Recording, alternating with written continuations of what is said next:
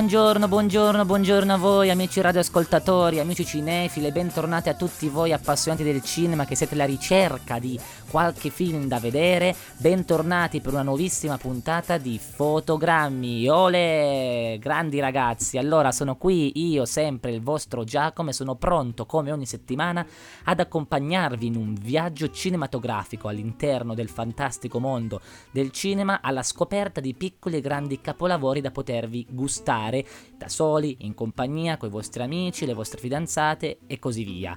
Allora ragazzi, spero che abbiate passato chiaramente una fantastica settimana, che abbiate visto tanti bellissimi film, che i consigli della scorsa settimana abbiano, vi siano risultati utili, eh, per chi non ci avesse ascoltato, avesse perso l'ultimo nostro appuntamento, la settimana scorsa vi abbiamo portato in un viaggio nelle terre desolate, desolanti eh, e un po' selvagge dell'Islanda, eh, con una diciamo playlist di 5 capolavori eh, a loro modo, diversi tra loro ma molto interessanti con uno sguardo molto attento alla società islandese che potete recuperare sulle diverse piattaforme streaming on demand. Ecco, ci tengo a ribadire che noi ogni settimana con uh, vista abbiamo colto l'occasione in questo periodo di lockdown che finalmente è finito anche per i cinema e quindi io vi invoglio a tornare al cinema e a sostenere soprattutto quei piccoli cinema di quartiere che sono fondamentali per il tessuto culturale di ogni città e di noi come cittadini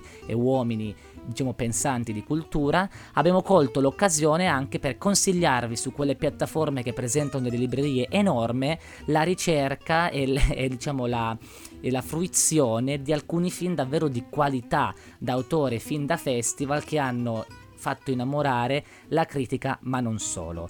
Questa settimana invece eh, siamo in, ranghi molto ridotti noi, oggi siamo so- solo io e Federica, gli altri nostri colleghi sono diciamo tutti impegnati con gli esami universitari, quindi facciamogli un grandissimo in bocca al lupo, ma questo non ci scoraggia perché abbiamo trovato, scoperto su Amazon Prime Video un regista che negli ultimi anni ha davvero sconvolto in modo positivo le diverse diciamo gruppi e correnti di cinefili e critica cinematografica, ovvero stiamo parlando di Kantemir Bagalov, un giovanissimo regista classe 1991 russo che ha firmato adesso c'ha all'attivo bene due lungometraggi che hanno diciamo conquistato la Federazione Internazionale della Critica Giornalistica, infatti lui con i suoi due film, stiamo parlando di Test Nota del 2017 e di Ragazzo d'autunno del 2019 presentati entrambi al Festival di Cannes nella sezione Uncertain Regard hanno vinto in entrambe le occasioni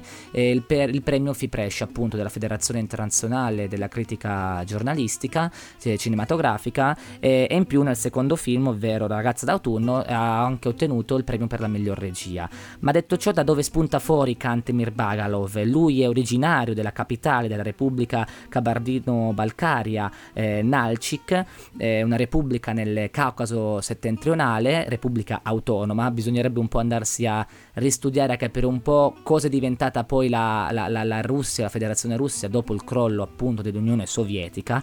E lui diciamo che quando inizia i suoi ha sempre coltivato fin da piccolo grazie ai genitori la passione per il cinema, ma poi ha diciamo intrapreso degli studi universitari economici, ma in quel caso lì quando eh, lui stava proseguendo con i suoi studi è arrivato il grandissimo regista Alexander Sokurov nella capitale appunto Nalchik a tenere un corso universitario di cinema. Lui inizialmente lo seguì dall'esterno eh, perché era impegnato con l'università, ma non ha mai mollato diciamo il colpo, possiamo dire, perché quando poi ha avuto l'occasione ha scritto direttamente al regista russo mostrandogli anche alcuni suoi lavori che realizzò quando era diciottenne, una miniserie di cortometraggi su un personaggio, diversi personaggi che diciamo autoctoni di Nalchik e, e, fu ammesso dallo stesso grande Sokurov e quindi riuscì poi a diplomarsi in questa sorta di corso. E da qui in poi la sua carriera ha subito avuto e riscosso grandi consensi perché nel 2014 ha presentato sia a Locarno che al Festival di Cannes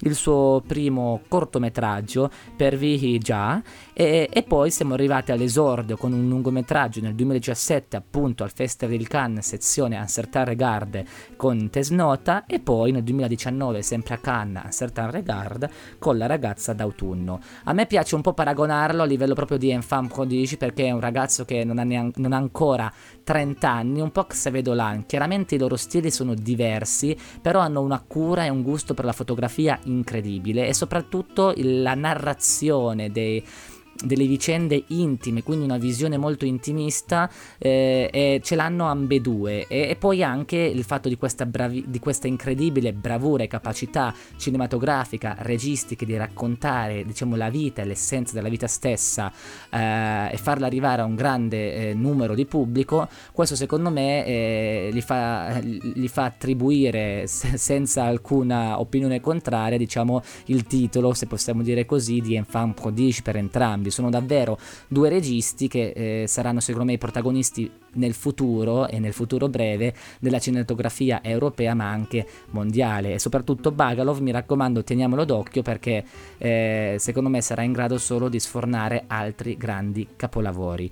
Io con questo direi che possiamo lasciare la parola alla nostra Federica che ci presenta il primo film, l'esordio alla regia in un lungometraggio di Kantemir Bagalov e appunto stiamo parlando del già citato Tesnota 2017, vincitore del premio Fipresci eh, nella, al Festival di Cannes nella sezione Uncertain Regard che possiamo vedere su Amazon Prime Video. Federica, a te la parola. And the Oscar goes and the Oscar goes to Ciao a tutti, io sono Federica e oggi vi parlerò di Tesnota. Tesnota è un film del 2017 presentato in anteprima al Festival di Cannes dello stesso anno. È l'opera prima del regista Katemir Belagov, il quale ha curato sia, oltre alla regia ovviamente, anche la sceneggiatura e il montaggio di questo film. La protagonista e il personaggio intorno al quale ruota tutta la vicenda è Ilana, una giovane ragazza, figlia maggiore di una famiglia di ebrei russi. Ilana passa le sue giornate aiutando il padre nella, nella propria officina e passa poi le serate in compagnia del proprio ragazzo e dei suoi amici.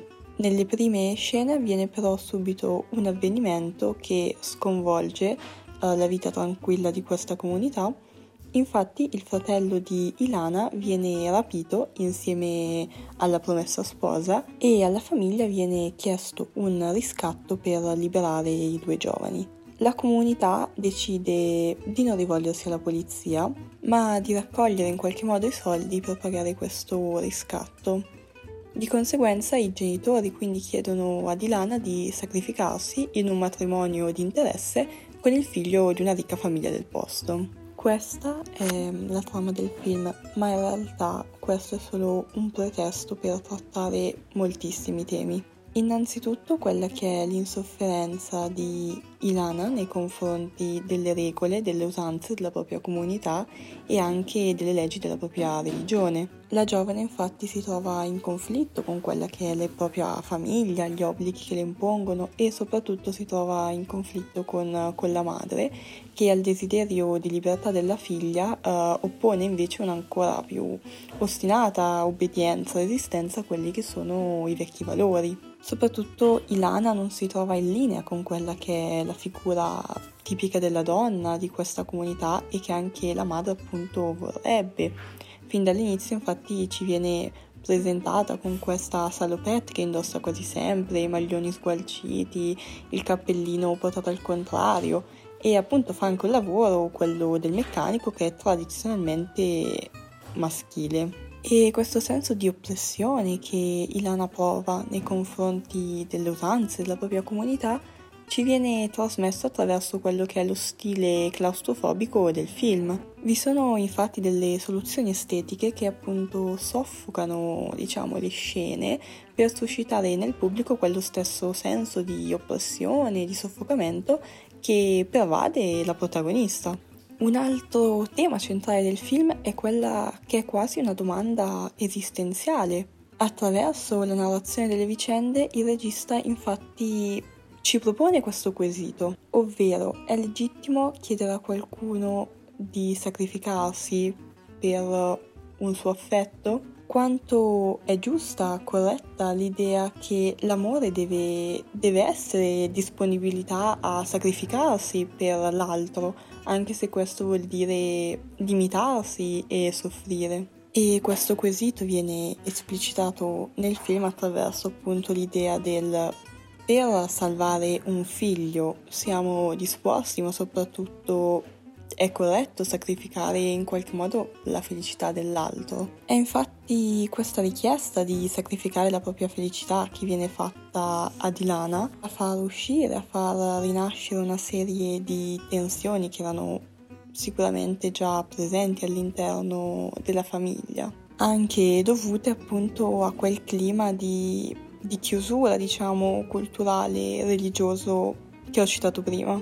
Inoltre eh, l'intera narrazione si svolge in un momento assai particolare, siamo infatti intorno al 98, di conseguenza ci troviamo tra la prima e la seconda guerra cecena. La zona in cui il film è ambientato, che è la, la Repubblica uh, Kabardino-Balcaria, dove anche il regista è cresciuto, non è una zona che è stata direttamente toccata da questo conflitto, ma comunque la guerra è vicina e quindi tutti in qualche modo ne sono influenzati. Circa a metà del film infatti troviamo Ilana che sta passando la serata con il fidanzato degli amici, che ricordiamo non, non sono ebrei, e stanno ascoltando delle videocassette finché appunto finiscono i video musicali registrati su queste videocassette e um, iniziano invece delle, delle, immagini in bassissima definizione di appunto persone morte, cadaveri e esecuzioni. E i giovani iniziano appunto qui a discutere su, sul senso di questa, di questa guerra. Il film, come avrete capito, non è un film leggero, è un film abbastanza impegnativo per i temi trattati e per il momento storico in cui è ambientato. Questo non significa che sia un film noioso o poco interessante, anzi decisamente il contrario, è un film che, che merita ed è poi assolutamente notevole anche per essere il primo film di Belagov. Una menzione va sicuramente anche all'attrice Daria Zovnar, spero si pronunci così, che appunto ha interpretato uh, in maniera meravigliosa Ilana, la protagonista. Io spero di avervi invogliato a vedere questo film che davvero merita moltissimo. Lo trovate comodamente su Prime Video e vi lascio la canzone di oggi tratta dalla colonna sonora del film.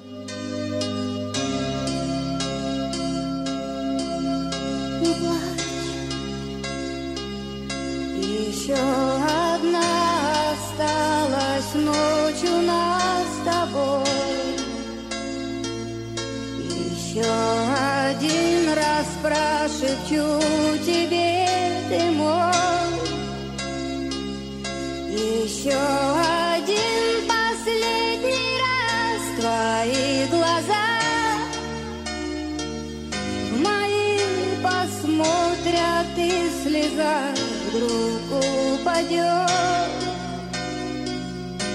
на руку мне, а завтра я одна останусь без тебя, но ты не плачь, не плачь.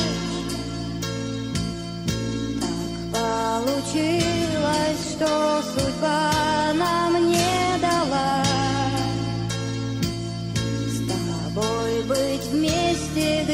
será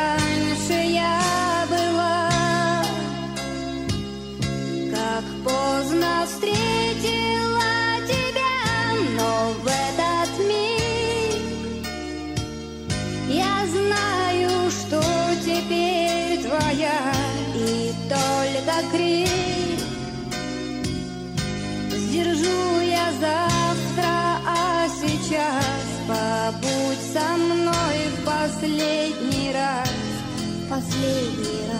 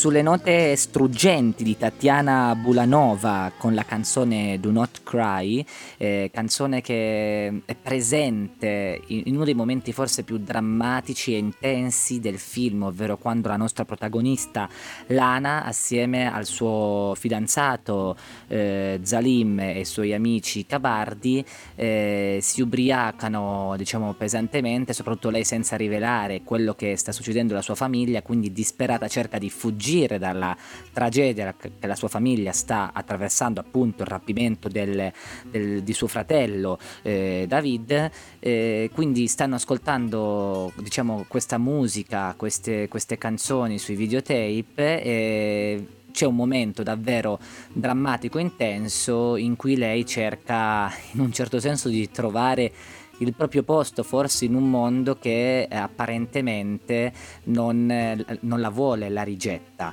Eh, intanto bentornati a Fotogrammi, abbiamo appena ascoltato Federica che ci ha introdotto in questo mondo arido e imprigionante di Tesnota, il primo film di Kantemir Balagov che ha davvero stregato e sorpreso per la sua giovane età, appunto 26 anni, il Festival di Cannes, con un'opera che è completissima, eh, un'opera che è perfetta, misurata in ogni minimo particolare e tutti i pezzi sembrano essere al posto giusto. Dobbiamo sottolineare che questo film è scritto, diretto e montato dallo stesso Balagov ed è incredibile perché è un film estremamente maturo, è un film molto intimista e che si rivolge ad una domanda quasi esistenziale che Federica chiaramente ha espresso eh, ed evidenziato molto chiaramente nella sua eh, recensione, nel suo commento, ovvero eh, per poter salvare un nostro caro, fino a dove siamo disposti a perdere,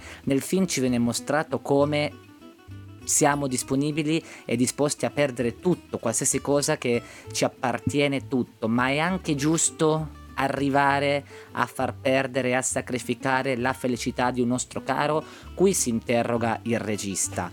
E questo è un viaggio estremamente intimo nella nostra protagonista, Lana, che a 24 anni lei vive in un territorio come diciamo vorrebbero vivere tutti i ragazzi della sua età, divertendosi, ballando, bevendo con gli amici, eh, eccetera, eccetera. Ma si ritrova in un territorio che è diviso dalle, dalle, questioni razziali in cui ancora nel 98 si parla di tribù, eh, i cabardi, eh, gli ebrei russi, lei appartiene alla famiglia, a una famiglia di ebrei russi che addirittura preferisce vivere nell'anonimato, eh, nascosti, nel momento in cui succede il rapimento non vogliono neanche andare dalla polizia e si rivolgono alla stessa comunità, la comunità stessa ebraica tenta di trovare, racimolare i soldi, ma qui arriva il primo attacco all'ipocrisia della stessa comunità eh, ebraica in quanto non è in grado di eh, far fronte comune e di diciamo esercitare quella solidarietà eh, per salvare due giovani ragazzi. E quindi qui la famiglia si ritrova di nuovo abbandonata quindi abbandonata in un territorio che in un certo senso non li ospita totalmente. Infatti poi come ha detto Federica arriveranno questi video in cui verranno mostrate molto chiaramente delle esecuzioni, sono immagini reali che lo stesso Balagov ha deciso di mettere nel suo film anche contro l'insegnamento del suo maestro Sokolov che diceva di non inserire immagini documentaristiche all'interno dei propri film per rafforzare magari il messaggio.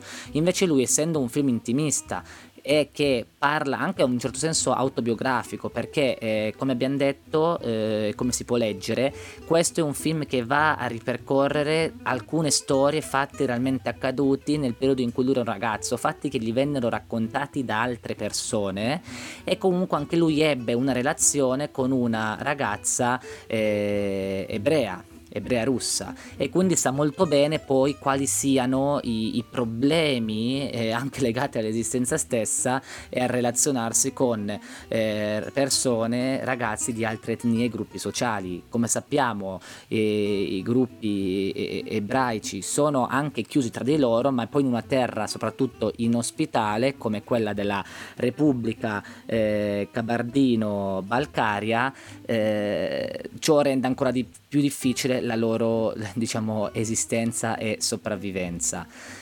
Il film è un film, come ho detto, intimo, e, ehm, ma allo stesso tempo riesce ad avere uno sguardo eh, globale. È un film che parla di, di, di, di, affetti e sensazioni personali, ma guarda al mondo. È un film che guarda al passato, si muove nel passato, nel 98, con anche uno stile retro che fa pensare quasi all'Unione Sovietica, ma estremamente ancorato al presente. Perché? Possiamo dire che la regia di questo film può essere ondivaga o schizofrenica, non so, permettetemi l'uso di queste parole e vi spiego, magari è sbagliato, però vi spiego quello che voglio dire. Cioè il regista eh, fa avanti e indietro in un gioco tra eh, narratore esterno e interno, esterno e interno.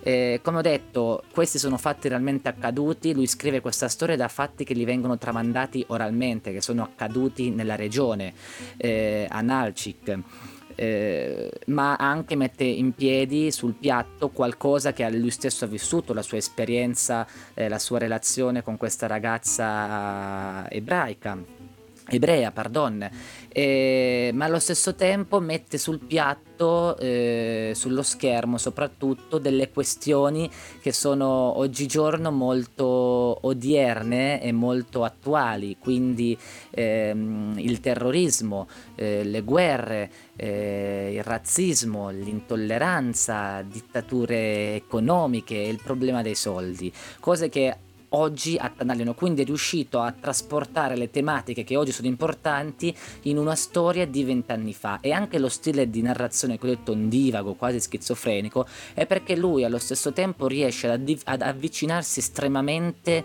in un modo davvero quasi, quasi da, da eh, come si dice, da, da voyeur ai personaggi stessi, quindi di entrare quasi nella loro vita carnale, proprio dentro, però allo stesso tempo poi in alcuni momenti mantiene una distanza notevolissima, cioè c'è un filtro della distanza, possiamo dire, in questo film che caratterizza tutta la narrazione, ma allo stesso tempo si è vicini ai personaggi e vicini ai temi che sono importanti nell'attualità di oggi. Non so se sono riuscito a rendere questa, questo, questo, stile di, eh, di, narrazione, di regia, di racconto cinematografico. Appunto, il regista a intervalli estremamente vicino, ma allo stesso tempo poi torna estremamente lontano. E questa alternanza crea, secondo me, un'eleganza, un ritmo nel poter narrare efficacemente una storia che è estremamente drammatica, una storia che parla sì di sentimenti, di libertà,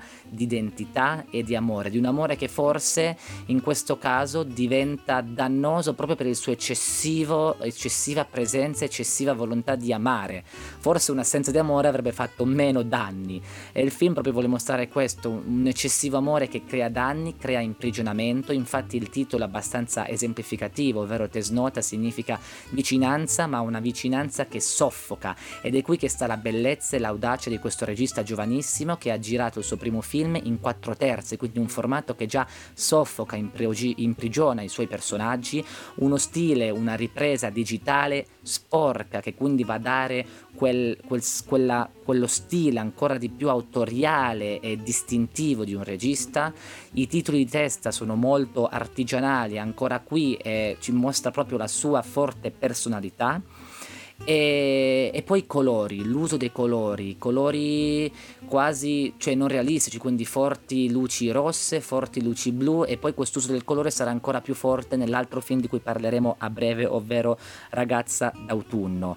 Davvero, io penso di di aver detto solo un briciolo di quello che volevo dire di questo film, ma forse è giusto così, perché è un film che voi stessi dovete guardare e provare a vivere, perché è un dramma comunque universale che parla di sentimenti, benché sia una, una storia individuale, personale, eh, collocata quasi a vent'anni fa, eh, diventa oggi, guardandola al cinema o in televisione diventa una storia in grado di parlare a tutti che mette davvero sullo schermo delle tematiche estremamente attuali. Dal punto di vista eh, diciamo mondiale eh, ma anche dal punto di vista umano e personale. Davvero è un'esperienza unica un film non leggero perché è estremamente drammatico ma davvero sarete ripagati dalla visione di questa pellicola che è davvero incredibile. Visto che mi sono dilungato per 10 minuti direi di farvi ascoltare il secondo brano in scaletta nella nostra puntata tratto anche questo da Tesnota si tratta di Jerusalem di Tumur Mukarev.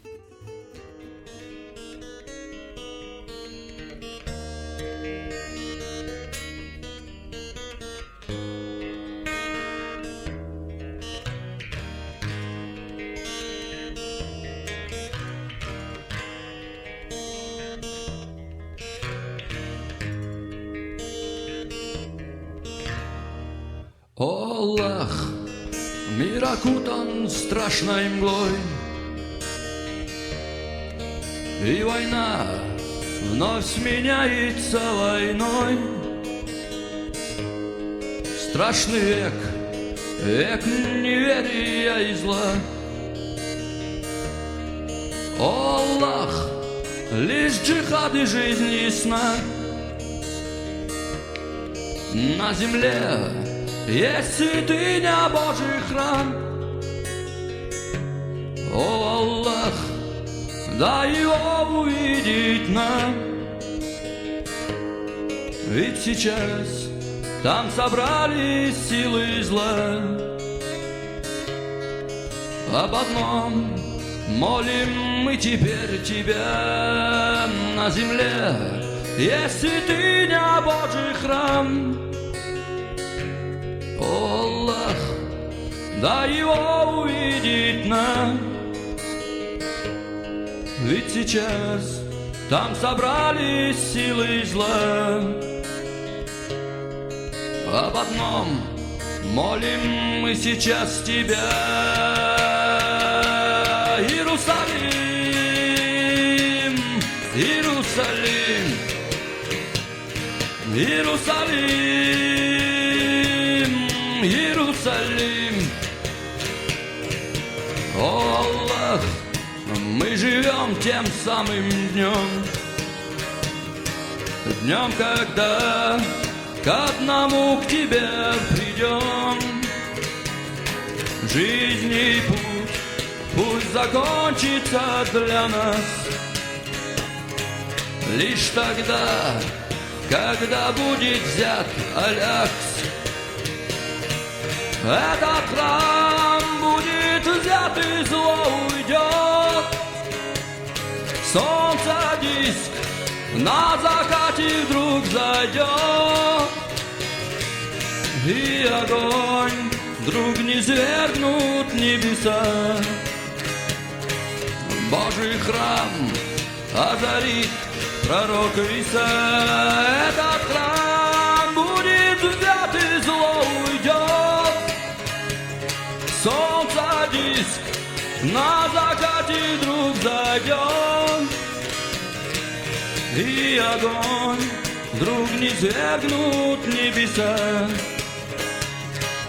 Божий храм озарит пророк Иса.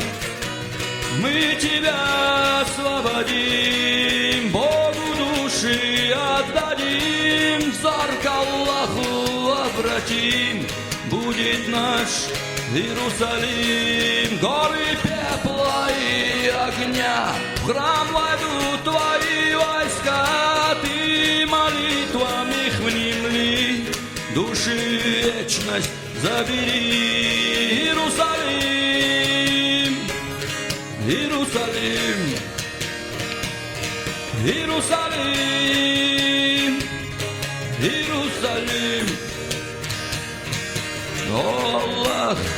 дай нам истину понять. Трудный час дай нам силы устоять. В мире всем искуситель сатана. Лишь джихад, лишь джихад и жизнь и сна Впереди ждут жестокие бои Впереди ждут даджаловы полки И в огне долго будет мир пылать О, Аллах, будут все к тебе взывать. Впереди ждут жестокие бои. Впереди ждут в огне будет долго мир пылать. О, Аллах, будут все к тебе взывать. Мы тебя освободим, Богу души отдадим, взор к Аллаху обратим, будет наш Иерусалим, горы пепла и огня, храм войдут твои войска, ты молитвами их внемли, души вечность забери, Иерусалим.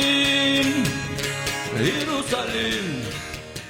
Ed eccoci tornati a fotogrammi, carissimi amici cinefili. Abbiamo ascoltato Jerusalem di Timur Mukuraev, che è presente sempre nel film Tesnota eh, di Kantemir eh, Balagov. Possiamo passare al secondo suo film. Come abbiamo detto inizio puntata, è ancora giovanissimo, non ancora trentenne, ma ha già firmato due pellicole davvero incredibili che lo ha fatto direttamente diciamo, notare al- alla, alla critica e al mondo cinematografico europeo e forse anche non solo. Infatti eh, il secondo film, stiamo parlando della ragazza d'autunno, è riuscito a finire anche nella shortlist eh, per eh, migliori, il miglior film straniero nel- negli Oscar del 2020.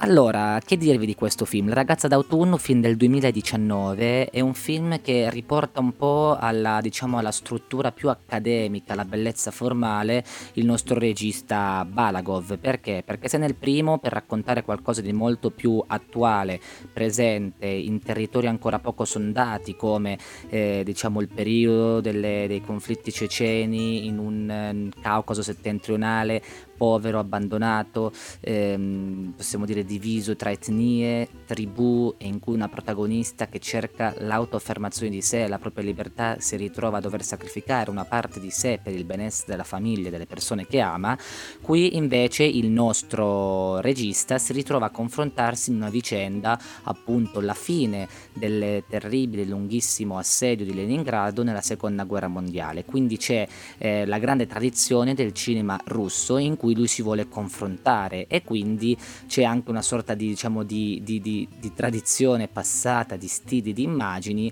che richiamano a quel tema, a quegli argomenti del, che ha fatto grande il cinema russo. Ma nonostante ciò, quindi qui c'è proprio una polizia eh, registica, un'attenzione a tutto, al montaggio, alle luci, ai colori, tutto quanto, riesce comunque a mantenere la propria visione, il proprio sguardo e la propria irrequietezza. Infatti Balagov è un regista che non mette mai in una posizione comoda il proprio spettatore. Ma prima di addentrarci in un'analisi critica, brevemente vi racconto la storia. Siamo appunto a Leningrado nel 1945, a pochi mesi dopo la fine di uno dei più lunghi assedi della storia moderna. E la storia si, si si, diciamo, si sviluppa grazie a due protagoniste. La prima è Lia, una ragazza bionda altissima che viene chiamata appunto Giraffa che lavora in un ospedale dove si curano i reduci del fronte. Lei stessa è stata una, diciamo, una soldatessa che è stata mandata in congedo per un trauma post-traumatico. Che cosa le, po- le porta questo trauma? Si blocca completamente, non riesce più a respirare, il corpo diventa rigido e poi dopo un tot si risblocca. Eh, quindi fa eh, immediatamente sia dal punto di vista visivo e quasi di sentimento, di stomaco, è, è, un colpo allo stomaco, un pugno nello stomaco vedere una giovane donna ridotta in questo modo per le atrocità e l'orrore della guerra. Questa donna, Lia, si, diciamo, si divide tra la vita nell'ospedale come infermiera e diciamo, la gestione, la cura di questo bambino di tre anni in questo appartamento condiviso a Leningrado, appunto. E, e niente, eh, poi ci sarà una tragedia e arriverà a un certo punto questa sua amica in questo appartamento, Masha, ehm, che è appena tornata dal fronte e quindi eh, inizia a convivere con lei e, e, deve convivere anche con la tragedia appunto il, non vi, non vi mm, diciamo spoilerò niente ma il, il, bambino ovvero Pashka che è il bambino di Masha inizialmente voi crederete che sarà il bambino di Elia eh, muore a causa di uno di questi attacchi di questi blocchi ehm, e quindi lei si dovrà diciamo, destreggiare Masha, uh, oltre ad aver perso tutto con la guerra, a tentare di ricostruirsi una vita anche dal vuoto e dalla scomparsa di suo figlio. Questo è un film, di, un film che ondeggia, come ho detto se prima, nella, nella narrazione, nello stile eh, di Tesnota c'era sempre un esterno, un interno, un passato, un presente, qui è più o meno la stessa cosa, nonostante ci sia magari uno stile più accademico eh, che guarda anche di più alle lezioni di Sokurov, che è stato l'insegnante eh, e il maestro di Balagov, qui eh, il regista russo, il giovane regista russo, non rinuncia comunque alla sua essenza di autore e quindi ci porta in questo mondo in cui non c'è più niente, che è stato svuotato dalla dalla, guerra, ci porta queste due eroine, queste due protagoniste, che anch'esse sono state svuotate eh, in diverso modo dalla guerra. L'una incarna in un certo senso la morte, la distruzione, si parla di Lia, mentre Masha eh, incarna diciamo, questa forza vitale che ha perso tutto, lo si può vedere dal suo sguardo talmente così intenso, ma che ha una grandissima voglia, e questo lo si può notare dal suo, dal suo sorriso, ma anche dagli occhi che nonostante trasmettono un senso di perdita, trasmettono anche una grande forza di non arrendersi, di voler vivere e rialzarsi in una situazione, in una Leningrado che non ha più niente. Quindi sono due opposti che si attraggono, ma si attraggono in un senso dal punto di vista conflittuale. Infatti il conflitto tra Lia e Masha sarà costante e continuo in diverse modalità durante tutto il film. Masha, come ben detto, è, è piccolina, capelli scuri, rossi e viene vestita spesso col colore rosso colore complementare al verde che va a caratterizzare sempre i vestiti di Lia, che invece è alta e bionda, due personaggi che anche dal punto di vista visivo vengono eh, posti in una situazione di conflitto e di opposto. E il film poi, come abbiamo detto, è, è, è molto particolare perché chiaramente... È, è un film a basso budget e quindi però questo elemento del basso budget Balagov è riuscito a renderlo un punto di forza. Sono pochi i luoghi chiusi in cui viene di- girato il film perché ci sono anche delle esigenze, possiamo dire, di produzione perché ricostruire una Leningrado che sarebbe l'attuale San Pietroburgo del 45 è molto difficile. Quindi c'è l'ospedale, l'appartamento condiviso, un tunnel nella città, il tram e una casa, una villa in un bianco candido della neve che va a riecheggiare la Russia, possiamo dire quella precedente, quella eh, la gloriosa Russia forse zarista che esce fuori da un sogno, quasi da un sogno e poi entrerà chiaramente in contrasto. Qui possiamo dire che la guerra non ha un volto eh, di guerra. Eh, è un film che parla di guerra, ma la guerra è presente come quello che ha tolto, ha tolto. È un film che ha il volto di donna, di due donne, che a loro modo tentano di rinascere. C'è la rinascita di una Leningrado, la rinascita di un popolo russo e la rinascita di due donne che nonostante tutto le difficoltà si ritrovano sempre col niente, con un amore, un amore e odio, un amore e scontro. E in questo mondo, in questa realtà eh, di desolazione in cui Balagov forse si sente a suo agio e riesce davvero a far immedesimare in un modo ineguagliabile ineccepibile lo spettatore, riesce ad inserirci dei temi che sono estremamente attuali, come i temi dell'eutanasia, i temi della maternità in prestito e i temi dell'omosessualità. In un, in un quadro che è tipicamente eh, proprio della tradizione cinematografica russa, come ho detto, quello della, della, del post guerra, del post seconda guerra mondiale.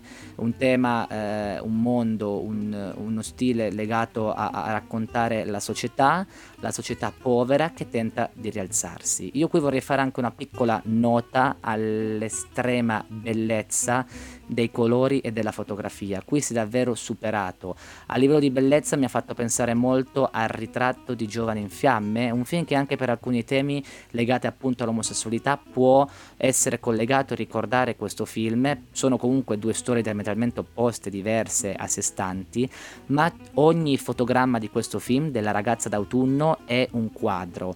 Eh, c'è tanto giallo, la fotografia è gialla, ma allo stesso tempo si gioca quasi tutto su contrasto da due colori complementari che hanno anche un senso metaforico, il rosso e il verde, che poi andranno ad incrociarsi e a scambiarsi con l'impersonificazione delle due protagoniste. Il verde, lo stesso regista ha detto che rappresenta la speranza e il rosso un po' il segno eh, il sangue, la perdita, eh, i dolori che ha lasciato la guerra, che in un certo senso la guerra non ha lasciato niente, appunto, è quello il problema, la guerra ha spazzato via tutto e in un mondo così Balagov mette due donne, due attrici incredibili che ho il piacere davvero di citare perché è riuscito a tirare fuori un regista così giovane, una performance incredibile dalle sue due interpreti. Nel ruolo di Lia abbiamo Victoria Miroshichenko, speriamo di aver azzeccato la pronuncia, e nel ruolo di Masha abbiamo Vasilisa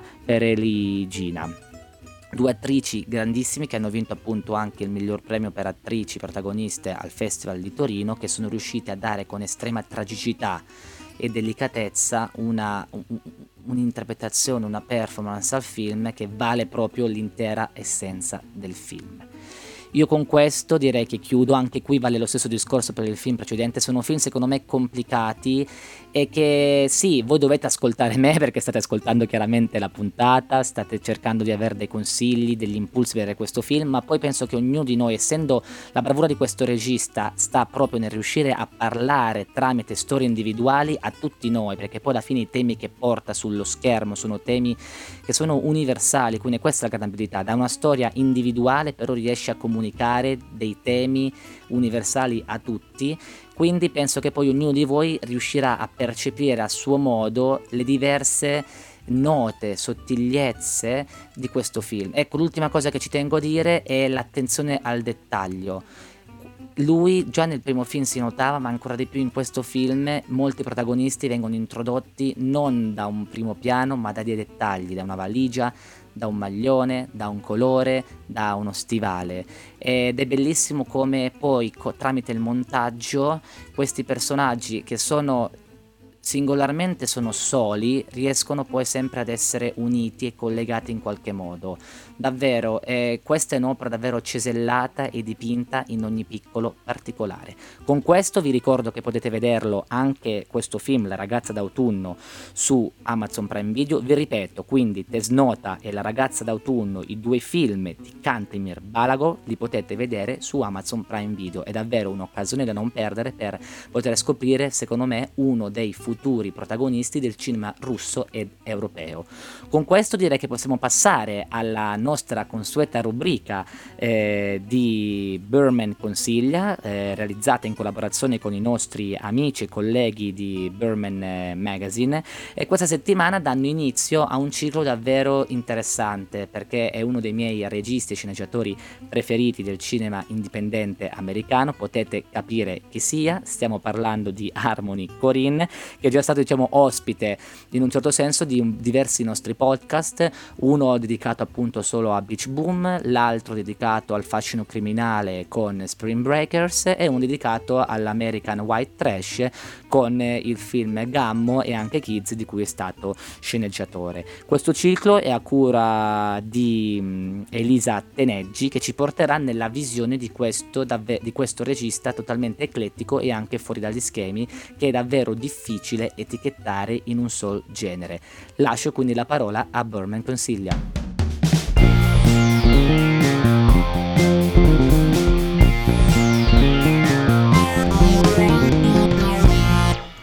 A tutti e ben ritrovati su Fotogrammi e su Radio Statale per la prima puntata dello speciale Berman Consiglia dedicato al cinema del regista Harmony Corinne. Io sono Elisa e oggi vi parlo di Kids, film del 1995 che lanciò la carriera di Corinne e che divenne immediatamente un cult piuttosto scomodo. Ma prima vediamo un po' chi è questo Harmony Corinne. Corinne nasce a Bolinas, in California, nel 1973. La famiglia vive per un po' in una comune di San Francisco ed è lì che Harmony trascorre i primi anni della sua infanzia. Corinne padre, danzatore di tip tap e amante delle arti, fa toccare con mano il cinema al figlio per la prima volta. Tra lezioni di ripresa casalinghe e serate al cinema, Harmony si affeziona fin da subito alla settima arte. È però a New York che Corinne si lancia nelle prime esperienze al di qua della macchina da presa. Skater professionista, gran intenditore di crack e scrittore in erba, è negli ambienti underground della Grande Mela che Harmony conosce Larry Clark, fotografo e regista. I due stringono un proficuo sodalizio artistico e Clark propone a Corinne di scrivere un film per lui. Questo film diventerà Kids, un ritratto corale e disincantato sugli eccessi adolescenziali di un gruppo di teenager newyorkesi degli anni di picco della diffusione del virus dell'HIV. Il film, che divenne subito un cult, mette in scena una giornata tratante nella vita di quattro adolescenti, Telly, Jenny, Ruby e Casper. Kids inizia con una scena che, da sola, potrebbe riassumere tutto il significato della pellicola. Telly corteggia una ragazzina di qualche anno più piccola, le giura di provare affetto per lei e la convince a perdere la sua verginità con lui. Proprio come aveva fatto Jenny qualche tempo prima, la ragazza accetta e da lì Telly passerà alla conquista successiva e così via. I guai iniziano quando Jenny e Ruby si recano in una clinica e si sottopongono a uno screening per malattie sessualmente trasmissibili, ottenendo risultati che cambieranno, e non di poco, l'umore della giornata. Eccessivo, sregolato, irriverente. Il film che Clark dirige e Corinne firma sa ancora oggi scioccare, divertire e, a tratti, far storcere il naso per le evidenti enormità rappresentate. Il tocco di Corinne si avverte tanto nella scrittura dei personaggi che nell'uso quasi costante dello slang e delle sovrapposizioni di parlato. È vivo, personale e non scende mai a compromessi. Corinne, che nel 95 aveva 19 anni, è una vera rivelazione e David Letterman lo invita a una puntata del suo show. La carriera dell'ex skater di Volinas è lanciata e in appena due anni Corinne debutta anche dietro alla macchina da presa con il suo primo film, Gammo. Ma questa, come si suol dire, è un'altra storia. Per oggi è tutto da Burman Consiglia, io vi saluto, vi ringrazio per essere stati anche oggi con noi su Fotogrammi e vi do appuntamento alla prossima settimana per continuare insieme il viaggio alla scoperta del cinema di Harmony Corinne. Da Elisa e dalla redazione di Burman, un abbraccio e ci sentiamo presto. Ciao ciao!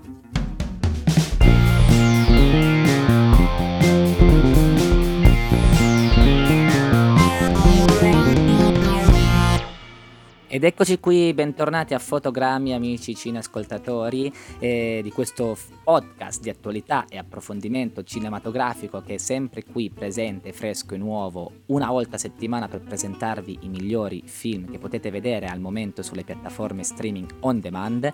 Avete appena ascoltato la nostra consueta rubrica settimanale realizzata assieme ai nostri amici di Burman Magazine, ovvero Burman Consiglia, e del ciclo appena iniziato da Elisa Teneggi dedicato appunto alla scoperta di un artista mh, davvero eclettico e intrigante e che non si può etichettare, ovvero Harmony Corinne. Ha presentato eh, Kids, un film re- girato da Larry Clark, ma è il primo film scritto da Harmony Corinne e quindi chissà quale sarà il prossimo film che settimana prossima ci presenteranno. Io quindi vi rinnovo di seguire i nostri amici di Burman Magazine che sono davvero grandissimi e va sostenuto un progetto di ragazzi giovani come noi che si impegna a trasmettere l'amore, la passione per la cultura, quindi non solo cinema ma anche teatro e non solo. E che dirvi, siamo arrivati alla conclusione di questa puntata breve ma che alla fine riusciamo sempre a chiacchierare tanto, una puntata dedicata a un volto nuovo che sarà sicuramente il protagonista del cinema russo, europeo e forse anche a livello mondiale sarà un davvero un regista pieno di talento, non ancora trentenne, stiamo parlando appunto di Kantemir Balagov che ha firmato due opere veramente uniche e incredibili. Desnota del 2017, vincitore del premio Fipresci al Festival Festival di Cannes nella sezione Un Certain Regard e La ragazza d'autunno, vincitore anch'esso del premi Fipresci eh, nella sezione Un Certain Regard del Festival di Cannes nel 2019, ma anche il premio per la miglior regia.